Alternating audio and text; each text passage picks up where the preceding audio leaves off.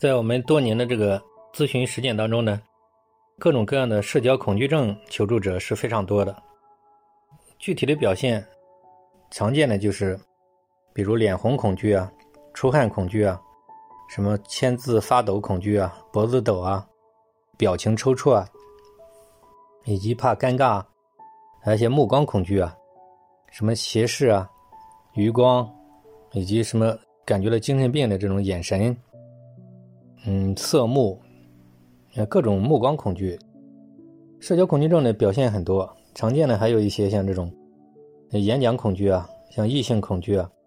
口吃恐惧啊，还有一些这种就是跟他这种特定的一些场合，一些严肃的场合，或者是一些单独的这种私下的这种交流环境，比如呃，像一些这种怕尴尬呀，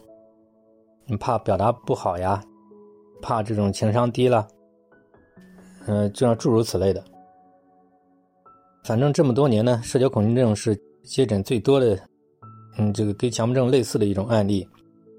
这种案例经过多年的实践呢，发觉也是大同小异，也大部分基本上来讲，经过系统的、专业的这种系统的综合方案的处理，也可以说大部分都可以康复的。现在目前这个毛病也不是什么疑难杂症了，但是治疗起来呢，也也不是想象的这么简单，因为它治疗有几个难点。第一个难点呢，嗯，就是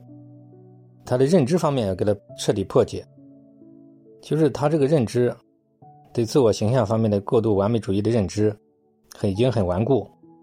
所以说就是要修正他的认知，要花一点时间让他了解清楚这些症状，其实这个对他的错误的这种贴标签的一种、嗯、一种认知要给他修复。其实这所有的社交恐怖症的所谓症状，其实普通人身上都有，为什么普通人不认为是病呢？普通人为什么这么不在意呢？呃，为什么他们就这么在意，这么恐惧呢？这跟他们的这个成长经历，跟他的认知结构有关。嗯、呃，他可能就是很多社恐的人呢，就是根源于完美主义或者是自卑，自我贬低自己，在自己上挑毛病，然后逐步的然后陷进来的。所以说，这个现实的成长也很重要。那么还有一点，社交恐惧症真正治疗难点是怎么样突破他的这种条件反射式的恐惧，这种症状反应。这个东西呢，我根据我的多年的总结，呃，总结出了有可以说一整套的一个针对训练方案，呃，因人而异嘛。但总体来讲，就是就是用反制法效果最好，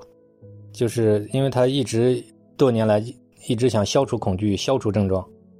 越消除越强化。越摆脱缠得越紧，因为心理学就这样的嘛，越怕什么越来什么，越想放松越紧张，所以说他心里是搞反了。我一般用我发明的反制法，一般效果都非常快，